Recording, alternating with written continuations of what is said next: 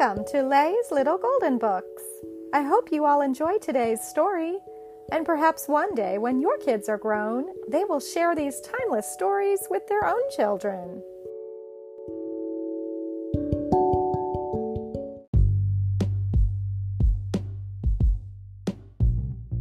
Despicable Me, adapted by Ari Kaplan, based on the film Despicable Me, a little golden book. Gru was a supervillain, but what he really wanted was to be the world's greatest supervillain. He decided to steal the moon. Gru needed to make the moon small enough to steal. Along with his helpers, the minions, and his friend Dr. Nefario, Gru planned to steal a shrink ray. But they were outsmarted by another villain named Vector.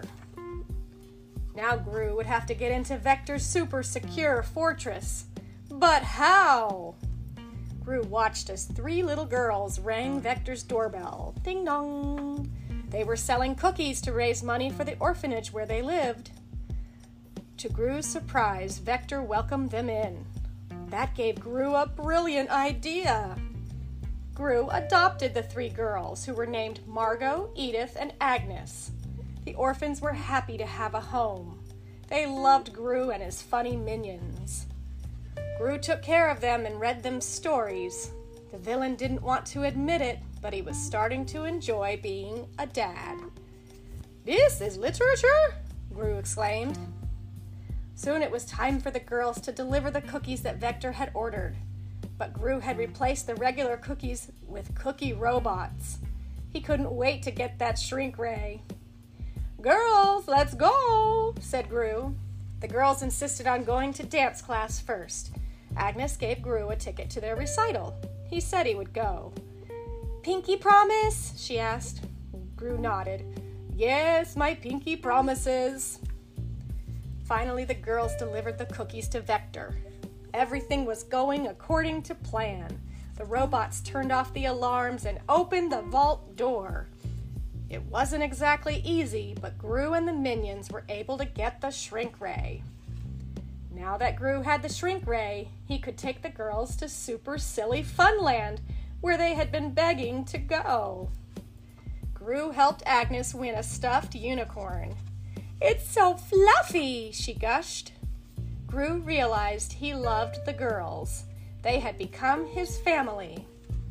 Gru also realized that the day he planned to steal the moon was the same day as the dance recital.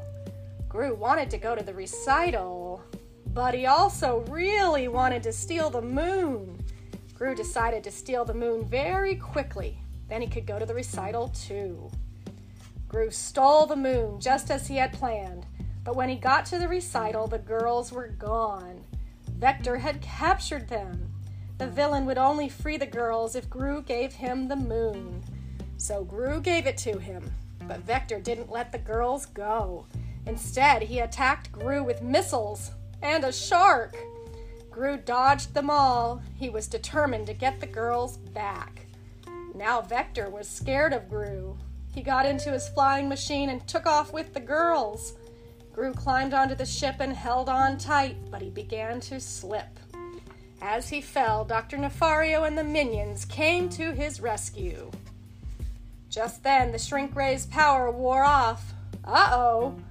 The moon began to grow bigger and bigger.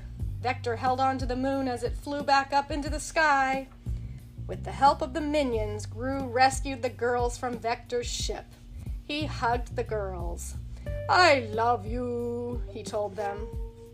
The moon was back where it belonged. Gru didn't get to be the number one supervillain, but that was okay. He got something better. He got to be a dad. The end.